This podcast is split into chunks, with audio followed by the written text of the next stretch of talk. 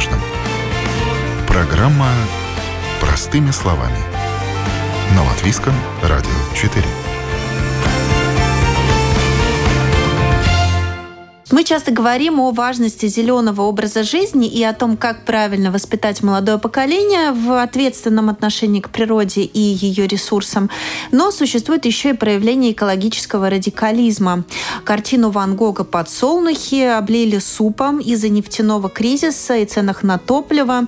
Другие активисты, пытаясь привлечь внимание к проблемам изменения климата, облили картину Клода Мане в Вене, облили черной жидкостью картины Климта, протестуя против бурения новых нефтяных и газовых скважин о том, как и почему художественные шедевры мирового значения страдают от нападок, что с этим делать, как высказывать свою позицию экологично и как зеленое искусство может выражаться в различных формах. Об этом в сегодняшнем выпуске. У микрофона Алиса Орлова. С нами сегодня художник Егор Буймистер. Здравствуйте. Вы наверняка следили, как и все, о новых сообщениях из разных музеев. Да, я следил. Пропустить это было сложно. Явление это интересное, но сразу рождается много вопросов. Я экологической темой, темой радикальной экологической борьбы интересуюсь давно и глубоко. И у меня сложилось явное впечатление, что никакой экологической повестки это не относится. А, это можно рассматривать с других точек зрения, с точки зрения какой-то социальной напряженности, с точки зрения художественной акции, но это явно не имеет никакой связи с э, настоящим экологическим радикализмом, мое мнение. То есть э, эти экоактивисты, которые таким образом просят принять меры по защите природы, они хайпуют на просмотрах. Кто-то же стоит и снимает их. А, не совсем так. Мне кажется, что здесь речь о том, что эти активисты, организация Just Stop Oil, а, такое децентрализованное движение, но там не только это. Да, и ну, они первые, скажем, запустили да, эти методы. Они в целом работают в поле художественных акций, и подобные действия ну, встречались всегда, да, с тех пор, как появился вообще художественный акционизм, какая-то атака на художественный эстеблишмент, на признанное произведение искусства, оно существовало всегда. А, дело в том, что это также там как-то раздражает общество, раздражает, там, скажем, наш общественный вкус, раздражает э, ценности, которые можно назвать э, буржуазными, можно назвать общепринятыми, можно назвать э, нормальными. То есть, атака на канон — это всегда какой-то бунт против отцов, против авторитета, против сложившегося порядка вещей. Вот, однако ну, мы знаем, что такое акции прямого действия в экологической борьбе. Они существовали очень ярко, особенно в 90-е годы. Можно вспомнить, да, там совсем экстремальные примеры, например, а, Теодора Качинского, да, у Набомбера. Можно вспомнить э, действия активистов по всему миру, от Латинской Америки до Азии, которые буквально уничтожают э, технику лесорубов, уничтожают э, технику нефтяной индустрии. Вот. И здесь же мы имеем дело именно с попыткой загнать какой-то а, кол между общепринятой художественной повесткой, общепринятыми художественными ценностями, общественными ценностями, нашим наследием культурным и духом современного мира, можно так сказать, духом а, какого-то молодого поколения. И это не указание сугубо на возраст, да, которое ну, в целом пытается как-то вызвать взрослых на диалог. Но экологический ли это диалог или художественный, тут большой вопрос. Я считаю, что это, ну, это художественный диалог. Здесь рождается следующий вопрос. А, дело в том, что эти акции, которые, конечно, продуманы теми, кто их совершает и планирует, они, с моей точки зрения, не несут в себе какой-то действительно эстетической силы. Эти акции крайне нелепы. От людей, внешнего вида людей, которые их совершают, до орудия, а, ну, суп и какая-то черная краска, странные нелепые очки, одежда, очень глупый жест – то есть сама эта поза, она нисколько не тиражируема, не запоминающаяся, не героическая, она как раз-таки очень неудобна. Приклеивание. Есть, да, приклеивание, стоять как бы с ладошкой приклеенной к стенке или да, раме. к стенке или раме, это ну, просто очень неудобно, некрасиво. И можно ли этот жест, скажем, видеть на футболке, то есть как портрет Че Гевары, там, или же можно просто посмеяться в ТикТоке и забыть. Но дети падки на ролики, которые тиражируются в социальных сетях, и как бы вот такой пример, он не стал бы заразительным среди подростков. Ну, даже если это произойдет, это будет какая-то очень, думаю, непродолжительная во времени истерия, которая быстро сменится чем-то все. Сейчас в интернете фокус внимания настолько короткий, что все забывается очень быстро. И все-таки я надеюсь, что в нас еще есть какая-то любовь к канону, какая-то любовь к тем работам, которые мы считаем образцовыми для нашей культуры, чтобы так напрямую их атаковать. Если картина испорчена, то сам процесс восстановления это какие-то новые ресурсы, которые э, нуж, нужны на это восстановление. Это не совсем, точнее, вообще не соответствует вот, устойчивости, осознанности, вот этим главным принципам экоповестки. Да. Ну, к счастью, там многие картины за стеклом, особенно наиболее дорогие. Но действительно там очень много вопросов к тому антуражу, к тем методам, к тем э, способам существования, которые эти организации, эти активисты выбирают. Начиная от того, что некоторые из них собирают пожертвования в криптовалюте, что тоже крайне вредно для природы, и получают пожертвования от представителей э, семей нефтяных магнатов, почему до... в криптовалюте? Ну, потому вредно? что она очень требует много энергии на свое производство. Да, не соответствует, но именно поэтому действительно больше такой, ну, с моей точки зрения, протест отцов и детей, чем действительно какая-то попытка там, объединить общество, рассказать о проблеме. А как протестовать правильно? Как протестовать экологично, художественно? Я боюсь, что не все можно озвучивать в эфире, а, к сожалению. Ну, в рамках разумного. В рамках разумного, я думаю, главное это призывать к ответственности большие корпорации, большие правительства, которые производят наибольшее количество выбросов. Вот, протестовать художественно, это главное делать искренне и с какой-то внутренней страстью.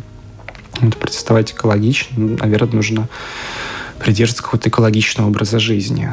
По-моему, в Ван Гога бросали суп подростки, вообще девчонки да, молодые. Да.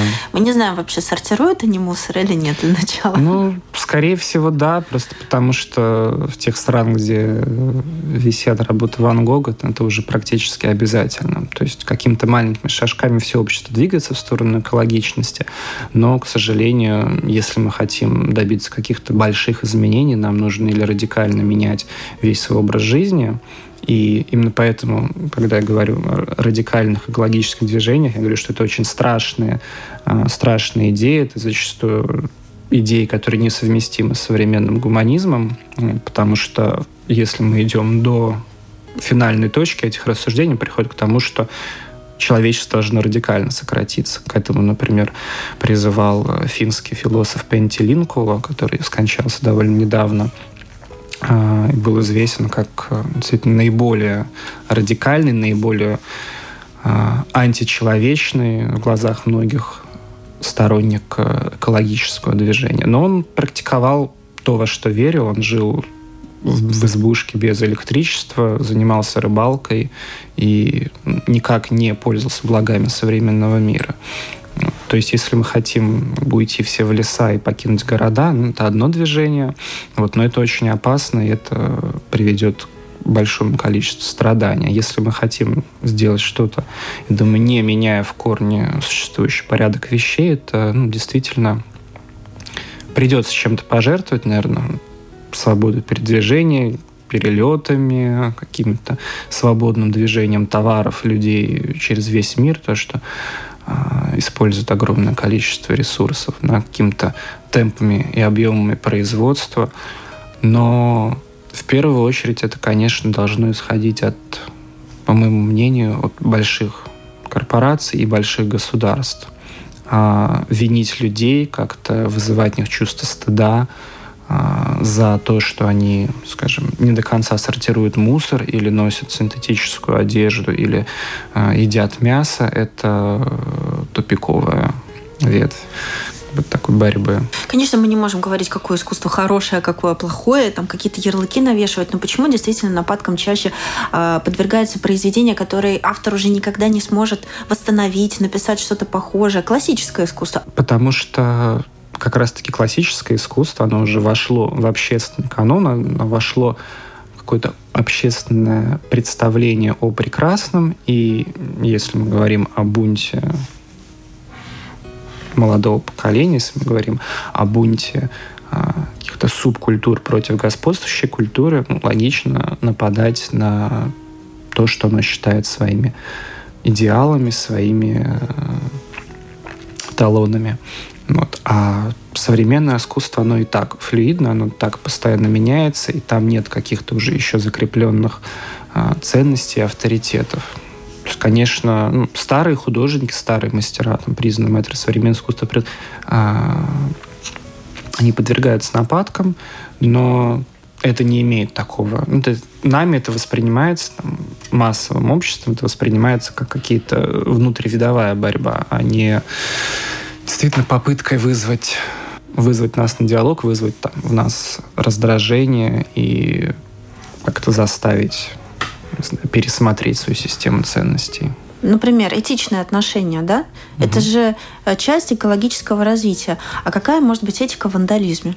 Вот ну, к сожалению, здесь может, могут быть вопросы, потому что ну, систем этических много, и, как я уже говорил, если мы идем до конца в экологическом мышлении, ну, действительно общепринятая этика, какие-то там нормы общественной морали, общественного договора и нормы приличия, они снимаются, потому что здесь уже речь о жизни и смерти, жизни о спасении, не даже не только человечества, а вообще всей планеты, всей, всей совокупности живущих здесь существ, флоры и фауны. И тут уже ну, речь не о том, что кому-то неудобно. В принципе, никакие изменения, никакие э, изменения статуса кво не могут происходить с учетом вкусов и чувств, наверное, всех задействованных лиц.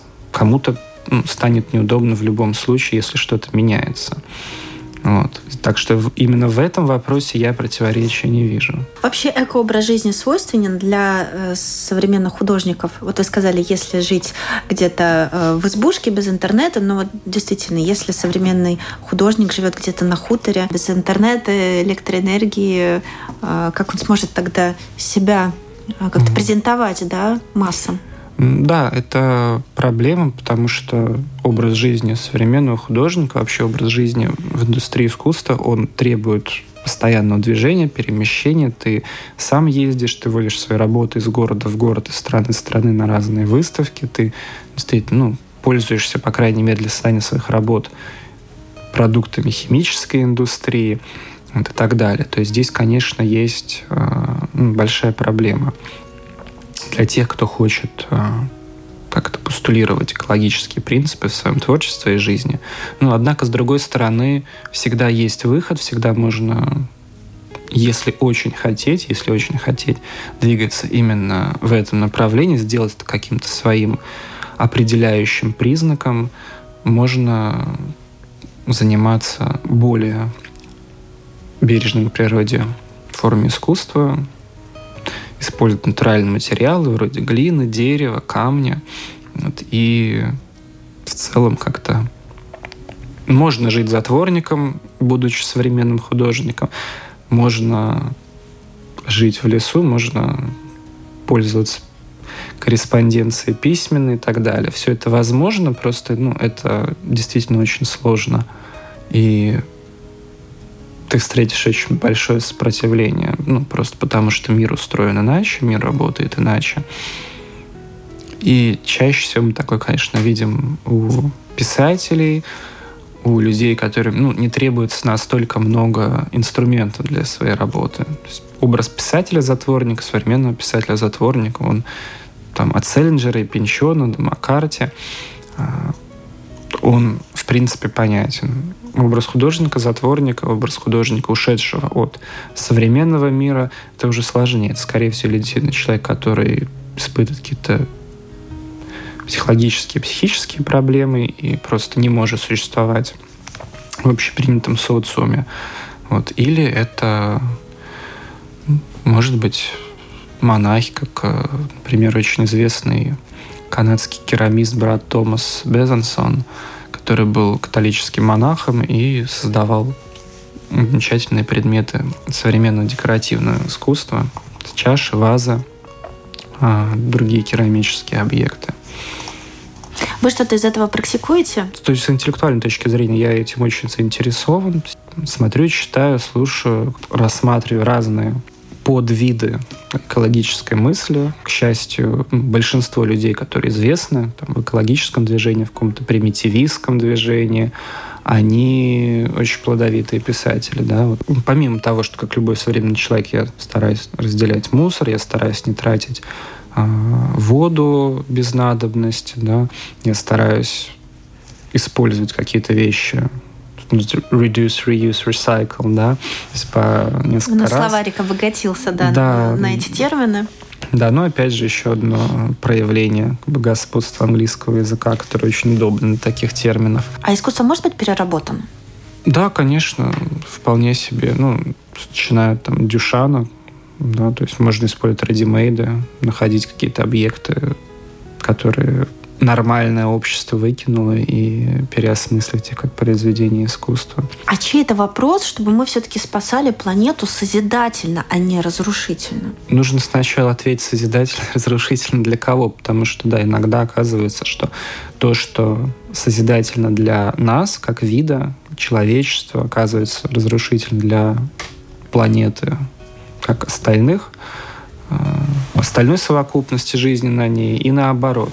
Но в целом, я думаю, требуется усиление каких-то локальных связей и наверное, та тенденция, которую мы наблюдаем сейчас, ну, даже в том числе в Латвии, в Риге, э, Восточной Европе, когда люди, скажем, стараются покидать центр города и жить где-то в пригородах, жить в маленьких городах вокруг, и работать из дома при возможности, да, как-то делать упор на какие-то локальные свои сообщества, это очень полезно, и это один из путей. То есть создавать какие-то небольшие связи, создавать свои собственные подмиры, локальные сообщества, которые могут поддерживать друг друга, которые могут Экосистемы. Да, ну Маленькие небольшие экосистемы, да, такие небольшие биомы, да, которые ты можешь там, не знаю, производить что-то свое, обмениваться продуктами, информацией и не призывать ну, к тому, чтобы мы постоянно перемещались на огромное расстояние в поисках ну, непонятно чего, каких-то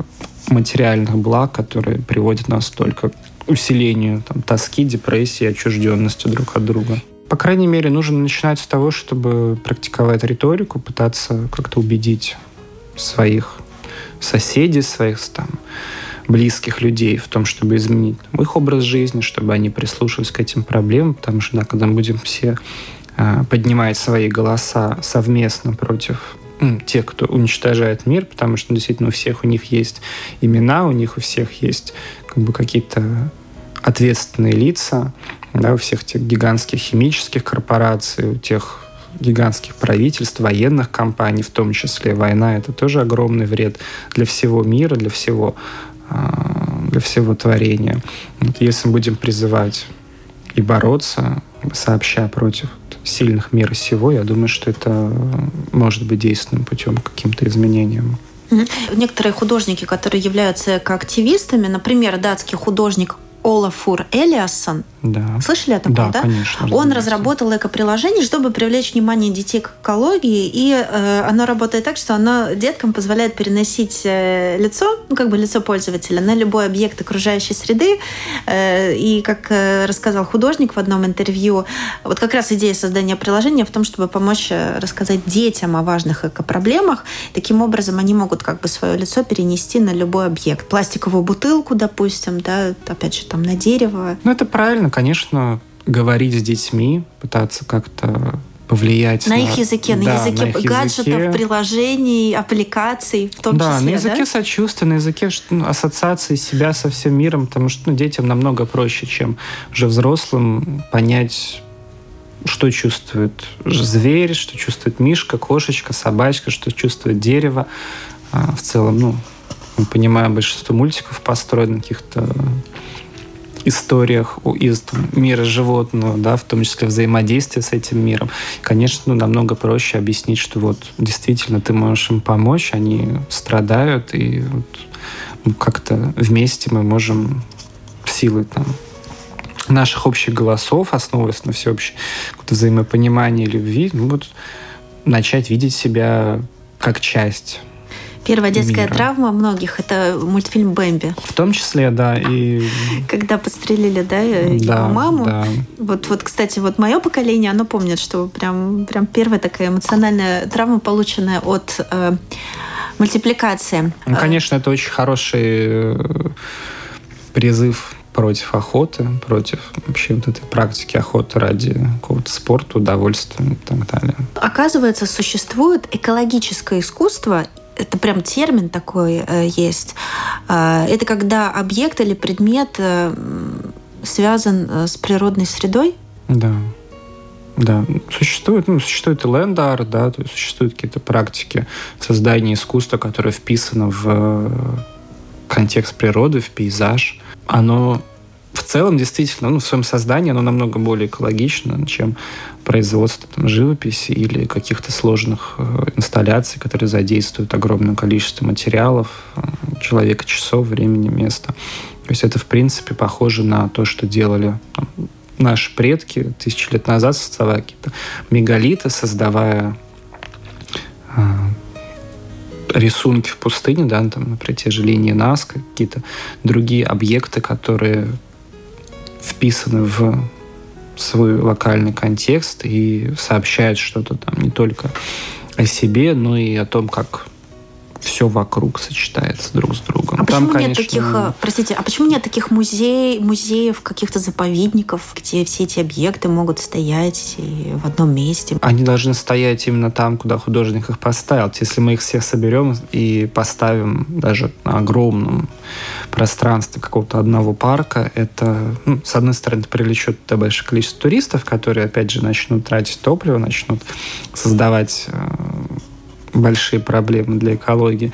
Но в том числе это просто уничтожит весь смысл подобного искусства, потому что, как я уже сказал, оно должно существовать именно в том пейзаже, в котором оно родилось, и взаимодействовать в первую очередь с ним. Оно не для массового глаз, оно для ну, что-то такое пантеистическое, да, оно для гармонии с со своим окружением. У вас были какие-то выставки вот с доп, скажем, экоценностью? Ну, большинство наших выставок сейчас они более экологичные. Я имею в виду время коронавируса и сразу после эти выставки локальные, эти выставки происходят ну, в масштабах города, страны. Да. Сейчас не так часто ты там, возишь свои работы в другие страны, и, конечно, это более экологично. Это, может быть, не очень позитивно влияет там, на донесение этого сообщения там, городу и миру, но, с другой стороны, это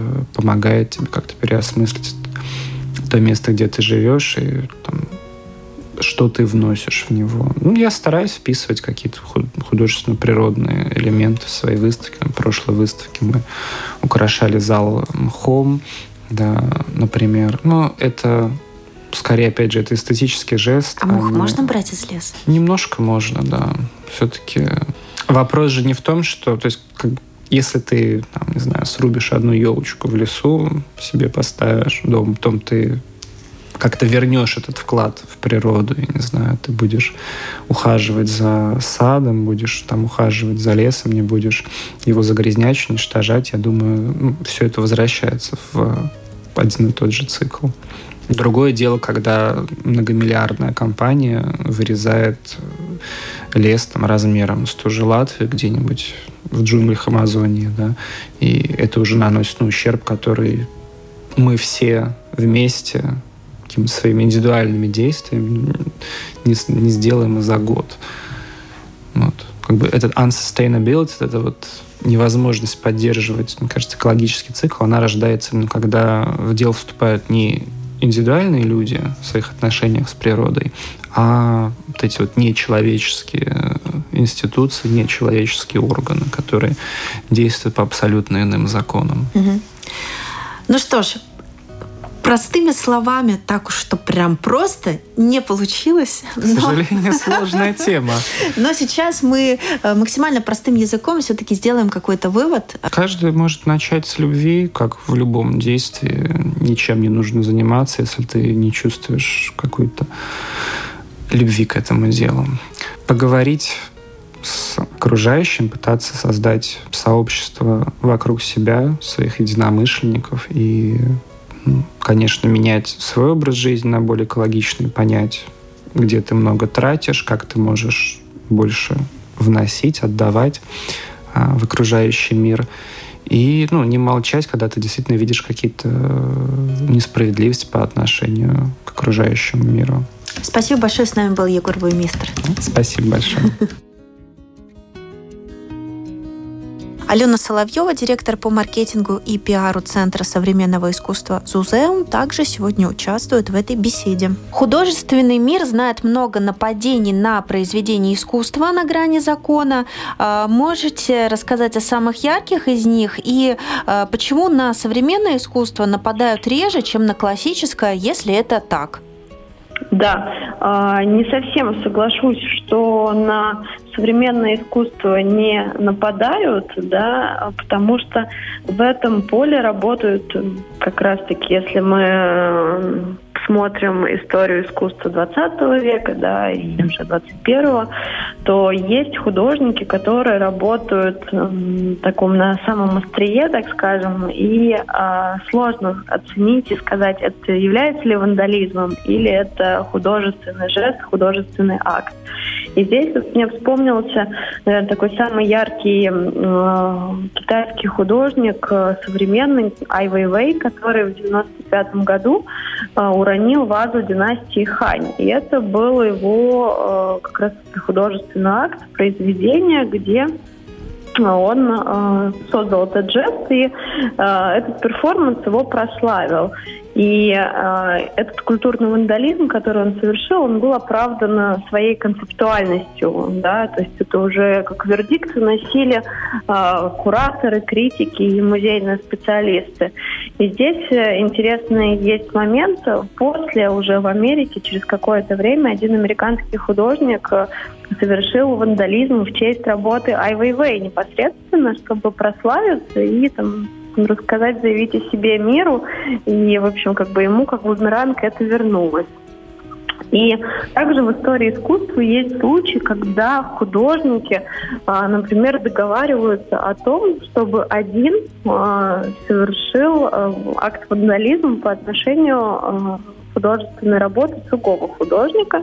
Самое яркое я рассказала да, про Ай Вейвей, если говорить про современное искусство. И, кстати, э, по-моему, в 90-е э, или в начале 2000-х уже даже была выставка в одном из э, музеев, которая рассказывала про э, вандализм, который был совершен э, как художественный жест, и это создавали именно художники. И мне кажется, что здесь важно в целом э, подумать и обсудить то, что как бы, художники хотят этим выразить, да, своей непосредственной деятельностью, которая на грани там, криминала и художественного акта идет. И здесь как бы есть разные э, методики и да, пути. Это первое, это переприсвоение, то есть а, художник что-то делает, даже если он делает это с помощью чужой работы, произведения искусства, то он уже, получается, становится автором своего непосредственно нового произведения и нового действия. И а, также, например, есть художники, кто, просто хочет прославиться, да, и э, чтобы его имя сверкало в сводках новостей и придало какую-то известность. И здесь э, мне вспоминается такой яркий жест Александра Бреннера. Это произошло в Амстердаме, в Седалек музее в в конце 90-х этот художник нанес знак доллара на картине «Суперматизм» Казимира Малевича. И его жест, он был против капитализации искусства, как дальше пояснял художник. И в итоге, по-моему, он даже сидел в тюрьме, его потом выпустили за вот э, это осквернение работы. Но работа, к счастью, не пострадала. Эту зеленую краску реставраторы отмыли, и она продолжила висеть в музее после реставрации. Если это художник, и он использует это непосредственно как э, такую экстремальную работу, да, и создание своей новой работы, то действительно уже э, критики, кураторы могут присмотреться, начать это обсуждать, э, является ли это переработкой, корректно это или нет.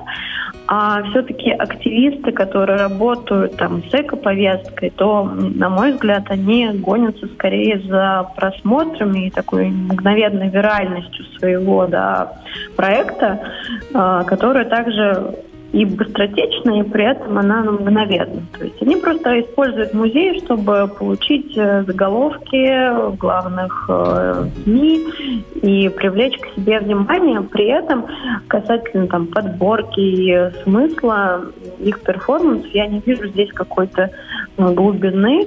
А здесь как раз-таки, мне кажется, это способ привлечь к себе внимание. И самое интересное, что вот уже да, несколько акций таких прошло, и постепенно даже СМИ начинают ну, так более спокойно к этому относиться, потому что это идет повтор. Но зная, что идет такая волна атак на музеи, почему эти люди вообще смогли попасть в музей?